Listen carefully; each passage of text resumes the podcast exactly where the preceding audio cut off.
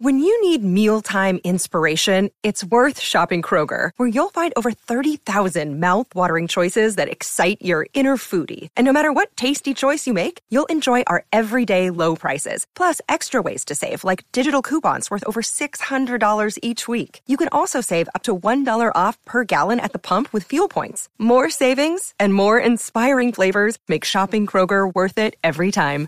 Kroger, fresh for everyone. Fuel restrictions apply.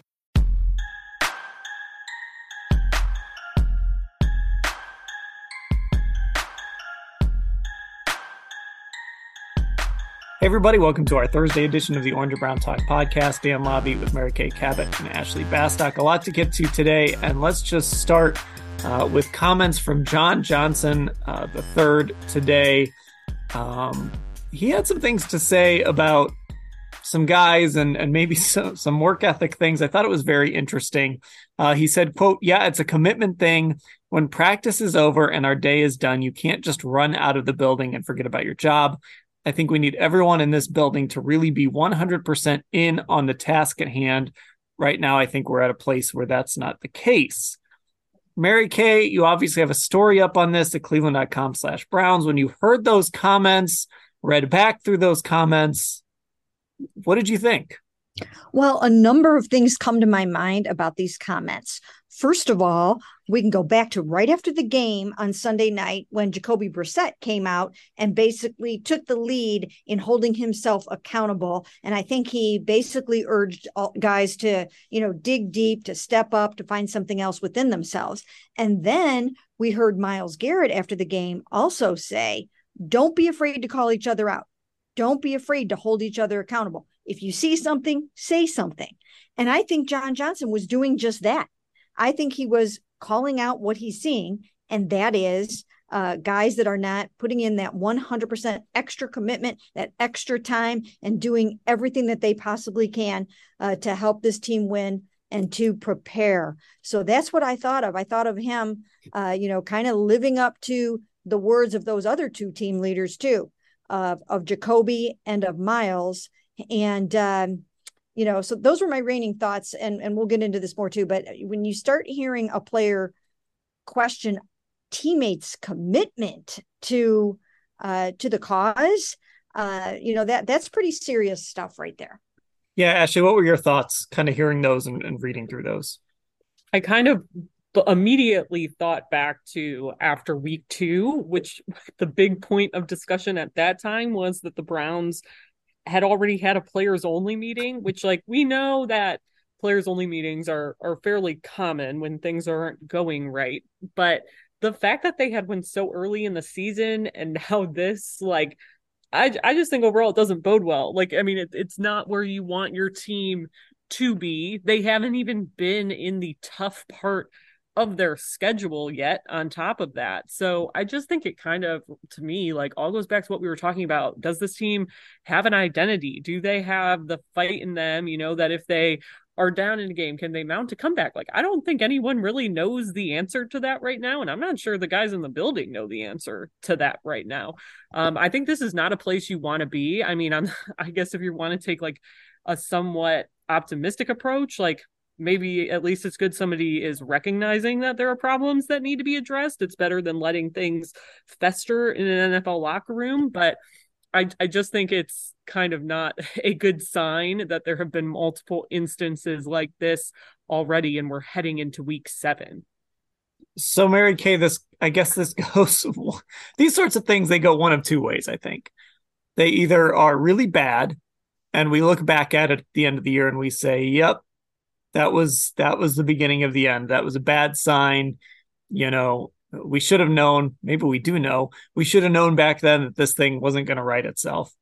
Or we get to the end of the season and they end up making the playoffs and the defense turns things around and we look back and we say hey you know that that week when john johnson called everybody out and Myles garrett did and these guys were calling each other out and players only meetings and talking about holding film sessions at people's houses so it didn't feel like work. That really changed things for this team. It is this sort of an inflection point here? Is this sort of like this either turns into that or it goes the other way? I, I mean, is this kind of the key point of the season right here? I mean, it could be. It comes before two of the most important games of the season, a very crucial stretch here. They are two and four. They've just lost three straight, and it's in big jeopardy of slipping away from them. And they have two division games coming up one in Baltimore, and then at home on Monday Night Football on Halloween night against the Bengals. So this and those two teams are tied atop the division at three and three. They can flip the script here. They absolutely can flip the script. If they go out and win these two games, it changes everything. It changes everything. So um so yeah, I do think that it's an inflection point and we don't know which way it's going to go. I mean, I think it's going to be hard to go into Baltimore and beat the Ravens, but they're over there doing a bunch of soul searching themselves, right? I mean, they they're giving up big leads at the end of games, including one to the Giants on Sunday, a game that they just lost that they really needed. So, you know, it's two teams that are, you know, that are kind of trying to dig deep and see what they have uh, and and both are at a little bit of a crossroads right now. So I do think that with what the Browns have coming up over the next two weeks, that it probably was time to, um, you know, for for these guys to stand up and say something. And just very briefly, Kevin Stefanski backed them, backed him right up in his press conference today. He backed him right up, and he certainly, uh, you know, confirmed everything that John Johnson said. Yeah, that was interesting, Ashley, because sometimes Kevin will sort of stay out of stuff like that. You know, he'll say, you know, respects his players, respects the, you know, the leaders on the team. He'll kind of dance around things like that. But um he, like Mary Kay said, he didn't really do that today. No, and I mean he did it in a very, I think, Kevin Stefanski way still, and kind of talked about it almost in generalities. But like you know the thing that really caught my my ears i guess when he was talking was talking about how sometimes players come into this league a lot of times and they don't know how to be a pro yet and they don't know what comes along with this job and i think the browns as an organization like they're very good about understanding when guys have things going on and and that they need lives outside of the building but I do think you heard from him kind of the, you know, emphasizing similar things that guys need to learn what it takes to be a pro in this league, what kind of work you need to do in the building, away from the building. He said they obviously keep them busy here with meetings and film and things like that but it, it does go beyond like it does here i mean imagine like we do work outside of these walls in Berea. Obviously, we all do a lot of work for our job outside of these walls, um, and outside of the stadium. So I think it's it's the, you know, I don't want to say it's the same for them, but it's like a similar concept. I think most people have work that you have to do away from the building, and for some of these guys who are younger, like yeah, he is right. They're not going to know until somebody tells them, but they do have to get that message. I think. So, so Mary Kay, how much of this do you think is just youth? I know John Johnson said that he didn't want to use that as an excuse. How much of it is youth? Like these guys will learn, or how much of it is like, I, I you know, I don't know if this is going to change.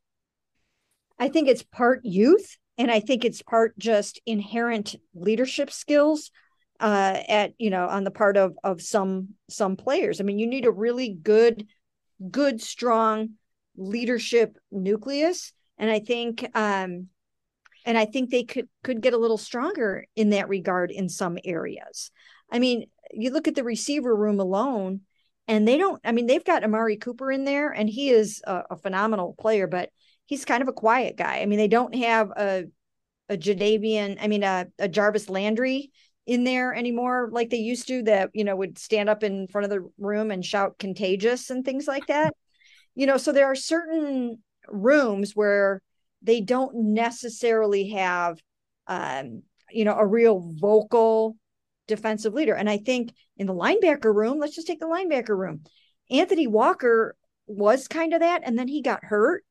And so they just don't have that veteran presence in there necessarily that says this is exactly how we do things. Um so yeah i think i think there's a sense of maybe Kevin Stefanski and Jacoby Brissett to a certain degree, calling for more veteran leadership. And with the guys that are there, that are the veterans, uh, you know, to be more vocal and to set the way and to show the example even more. So I kind of think that's what's going on. Yeah, and that's interesting because like you look at a room like the offensive line room, that that's I think that's probably the most veteran room on the team, just kind of off the top of my head. And so you just sort of see like, you know, Joel's been there forever. Wyatt's been been here since 2019. You know, Hubbard's a veteran. He came in in 2018. Uh, th- there's like like that room kind of runs itself under Bill Callahan, and they they really they don't have that. It doesn't. You don't get the sense that they have that leadership void because they have a bunch of veterans in there. But there are some rooms where it's really young, and I mean, I even seem to recall Denzel Ward saying at some point during training camp, like even he was kind of adjusting as a leader, like needing to be more outspoken because he's the guy that got paid. He's the highest paid guy in that room. He's the the star in that room, and you're talking about a room with Greg Newsome in year two, Martin Emerson in year one. Greedy is a veteran, but I mean, he hasn't been around that long. I, I do think some of these leaders, Ashley, are kind of still learning how to lead in some ways. Yeah, I mean, this, there are certainly, I think, position groups on this team that are really young, and and like you said, I mean, I think Denzel Ward is the perfect example of a guy who is, you know, he's not new, he's not a rookie anymore, but he's the one in that room who just so happens to have been around the longest and he's got to figure that out. And and we talk about the linebackers like Anthony like Mary Kay said, Anthony Walker Jr., one of the most vocal leaders not just in that room and this team and he's still around, but you know, I think it's him and Jacob Phillips, for example, I think have very different personality types. And, you know, no two guys are the same, but Anthony is certainly a bit more, I think, vocal um, and, and loud and, and things like that. So I definitely think that's an element to it. Unfortunately, I think that's something where a guy either has it or he doesn't. He has to step up, he has to learn what works for him. And all of those things take time. There's not going to be an instant easy answer for all this and you have your certain guys like your jj3s like your Myles garrett's um, who do talk and and who are used to filling those roles. But i think other guys it might take them some time to adjust because it's their first time doing it. Well and, and mary kay myles is another example. He's a guy that that sort of he sort of had to learn. You, you know that leadership it seems like it was in there. Like because I kind of agree with Ashley. You either kind of have it or you don't, but sometimes it's got to be brought out a little. And I feel like with Myles, that's sort of where he was when he came into the league. Yeah, and he he still is and has been finding his leadership voice. I mean, he's still finding it. Last year, uh, you know, he really became quite outspoken, but excuse me, in some ways, uh, you know, he missed the mark a tiny bit because some of it included calling out Joe Woods after the Patriots game. And uh, one time he kind of uh, you know, called out his teammates to step up a little bit more so that he wasn't always having to be double teamed.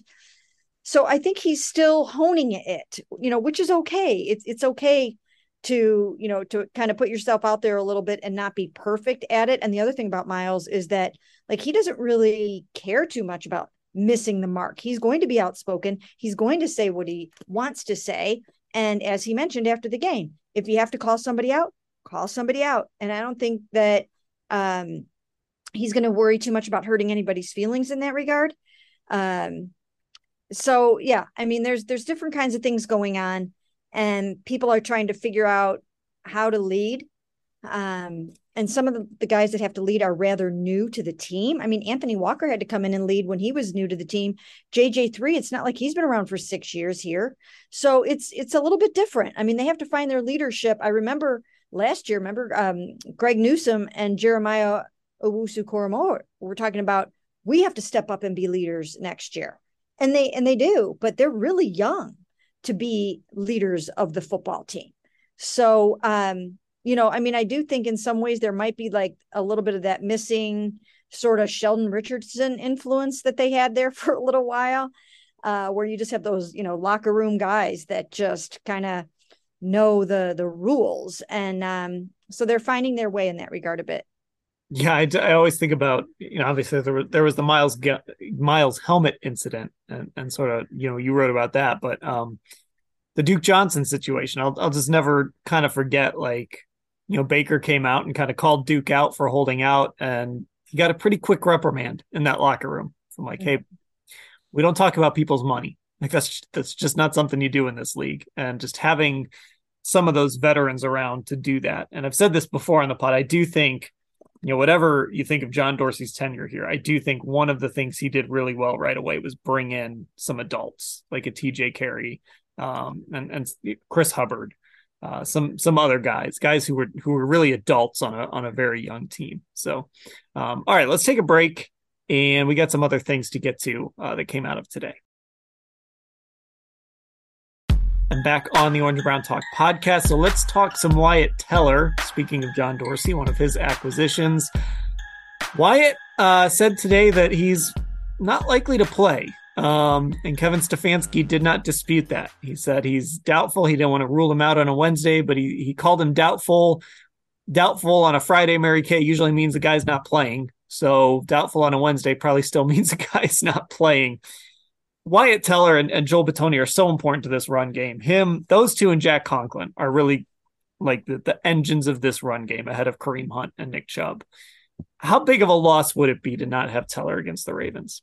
You know, it, it's huge. I mean, even when we asked Jacoby Brissett about him the other day, he said he's a beast. I mean, you don't say that about every offensive lineman, but you do say it all the time about Wyatt Teller, and you say it about Joel Bitonio. So those two guards are just the driving engine of this top-ranked running game, quite frankly.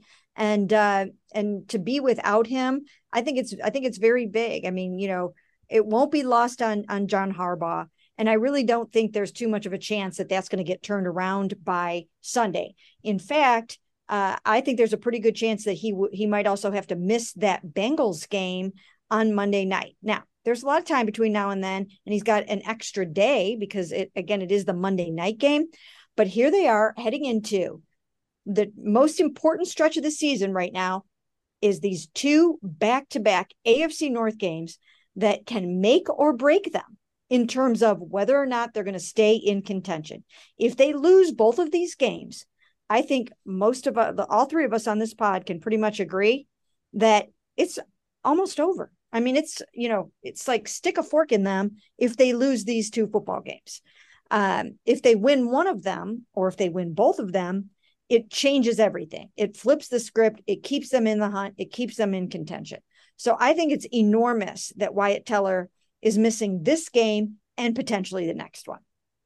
Yeah, Ashley, I, I, mean, it just speaks to you don't talk a lot about guard. Like when teams are missing guards, there's only a handful of guys that you're like, oh, that would be bad if this team didn't have that their starting guard, especially the right guard. Uh, but Joel Bitonio and Wyatt Teller are both guys like that, and they're so important. You know, Alex Van Pelt called them his big dancing bears uh, a few weeks ago. They're just so, their ability to move and get out in space and get in the second level. Nick Chubb just relies on that, and it's not an insult to Hjalte Froholdt or whomever they put out there at, at right guard to say that that's going to be a, a downgrade from Wyatt Teller. No, and I mean, I think when you talk about Wyatt Teller and Joel Bitonio, they are literally two of the best pulling guards in the league. It's why the Browns extended them one day after the other. And looking at, you know, PFF's run blocking grades for this year, which I think, you know, only put, you know, take them with a grain of salt as always, but they have Wyatt Teller, you know, with those minimum snaps up, ranked as the number one guard in the league in terms of his run blocking grade. And Joel Bitonio is number three. Like that's a huge loss for what this team wants to do. Um, and and it just, you know, with Jack Conklin's dealing with his ankle injury. He didn't practice today. You know, there are other issues besides Wyatt Teller, uh, Teller's injury. So who knows what this offensive line is going to look like when the Ravens come here. But Wyatt Teller and Joel are, I think, like the two most important people that you could lose right now. And Mary Kay on the defensive side, we're still on Jadeveon Clowney watch. Um, you know, Myles Garrett didn't practice today, but he'll play. He'll play on Sunday. Um, he's he's going to play until that arm falls off, and maybe even beyond that.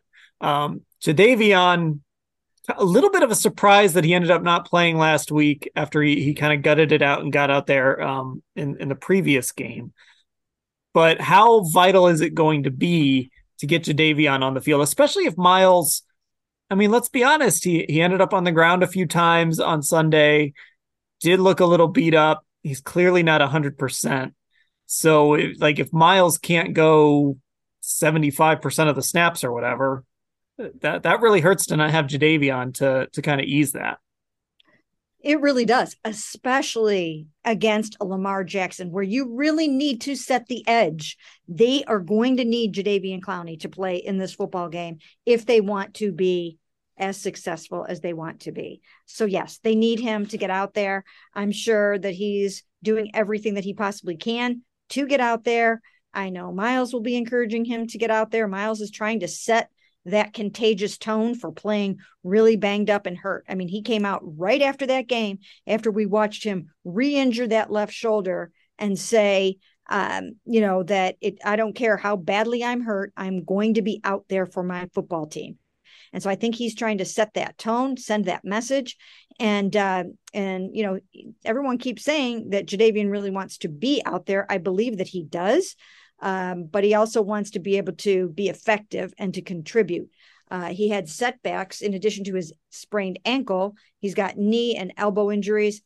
You know, he's the kind of guy that you don't have to see him practice. You can throw him out there. So I'm going to say I think he's going to play at this point, but I mean, I just don't know for sure. I think that's where I'm leaning. Ashley, when you look at this matchup, I mean, with Myles, if, if I had to if we did like a draft on this podcast of guys that I would edge rushers I would put out there that I think can chase down Lamar Jackson, Myles would maybe be the number one pick. He'd yeah. be close to it. Um, so just having him out there, even if he's not 100% is important, but Jadeveon's kind of that freaky athlete too. You know, I maybe wouldn't put him in the top of the list, but he's he's that freakish athlete that can make life difficult on Lamar Jackson. Well, and like Mary Kay said, I mean, he's so good at setting the edge, even. And Lamar Jackson is like maybe the top quarterback in this league that you have to be really concerned about that. Because what does Lamar Jackson do? Like, plays are never dead because he can make plays with his feet. And if you let him, we were talking about it today, like, it's almost like watching him is like watching, it's, there's an element of this chaos to his game that just sometimes it works and sometimes it doesn't. And when you see these like late fourth quarter interceptions that he's had this year, that's maybe part of it that doesn't work, but it is almost like this organized chaos. And you have to have guys who can set the edge and try to contain him because otherwise, you know, you're going to see him kind of making plays. Uh, I'm going to bring it up again that that touchdown pass to Mark Andrews in that first game last year, where he's just running around. He had all the time in the world. No one could get to him. I think Myles got close he's back. They were like on the 13. He goes back to the 35, just tosses it up, and it's there because of what he can do with his legs and because of the connection that they, you know, him and Mark Andrews have, which is something that the Browns are wary of. But it definitely it starts up front. So I think you you can't ask for a better recipe than Myles Garrett and Jadeveon Clowney if they're both able to be effective and and not too physically hindered. And the other guy we're keeping an eye on too, Mary Kay, is Denzel Ward, still in the concussion protocol. It's always just hard to get a read on on where guys are in that, um, especially with the new protocols. But we did see him in the locker room today. This is the first time we've seen him in the locker room when we've been in there. Is that a should we read anything into that? Is it still just kind of wait and see? You know, I think it's a good sign that we saw him. Uh, it still is wait and see because in the concussion protocol, especially, and there are new uh, guidelines now under the concussion protocol, which I'm guessing are going to make it a little bit tougher to get back on the field. Um, but the fact that we saw him, I think, is important. You have to go through all these different stages before you actually get cleared to play. Uh, so the fact that we saw him means that he's doing some things, uh, you know, on his own or whatever. And I, you know, I think that's a pretty good sign. Now, on the Ravens side, they've got um, one of their best receivers, Rashod Bateman, returned to practice today on a limited basis with a sprained foot. Certainly, you know, you're going to want Denzel Ward out there, your lockdown corner. We did see that there were a few, you know, some issues in coverage. They let Bailey Zappe throw for 309 yards on them, a rookie fourth round quarterback. We know that Lamar Jackson is going to take chances downfield. Uh, we know that, uh, he's gotten really so much better in that regard. And even though uh, his percentage of completions on passes of 20 yards or more is even worse than Jacoby Brissett's, he still has four touchdown passes and three interceptions on passes of 20 yards or more. So even though he's not completing a lot of them, he's still making that kind of magical play occasionally. So you definitely want Denzel out there. And I think it's a good sign that we saw him today. Okay, yeah, and Rashod Bateman is off to a really good start. They the Ravens and their their refusal to give Lamar Jackson big time weapons on the outside. Rashod Bateman at least was giving him something uh, before he got hurt. All right, that'll do it for our Thursday edition of the Orange and Brown Talk podcast. We'll be back with our preview podcast on Friday and our post game show on Sunday after whatever happens in Baltimore. So just make sure you're subscribed on Apple Podcasts and Spotify, and of course, Football Insider, Cleveland.com slash Browns, the blue banner at the top of the page. For Mary Kay and Ashley, I'm Dan. Thanks for listening, everybody.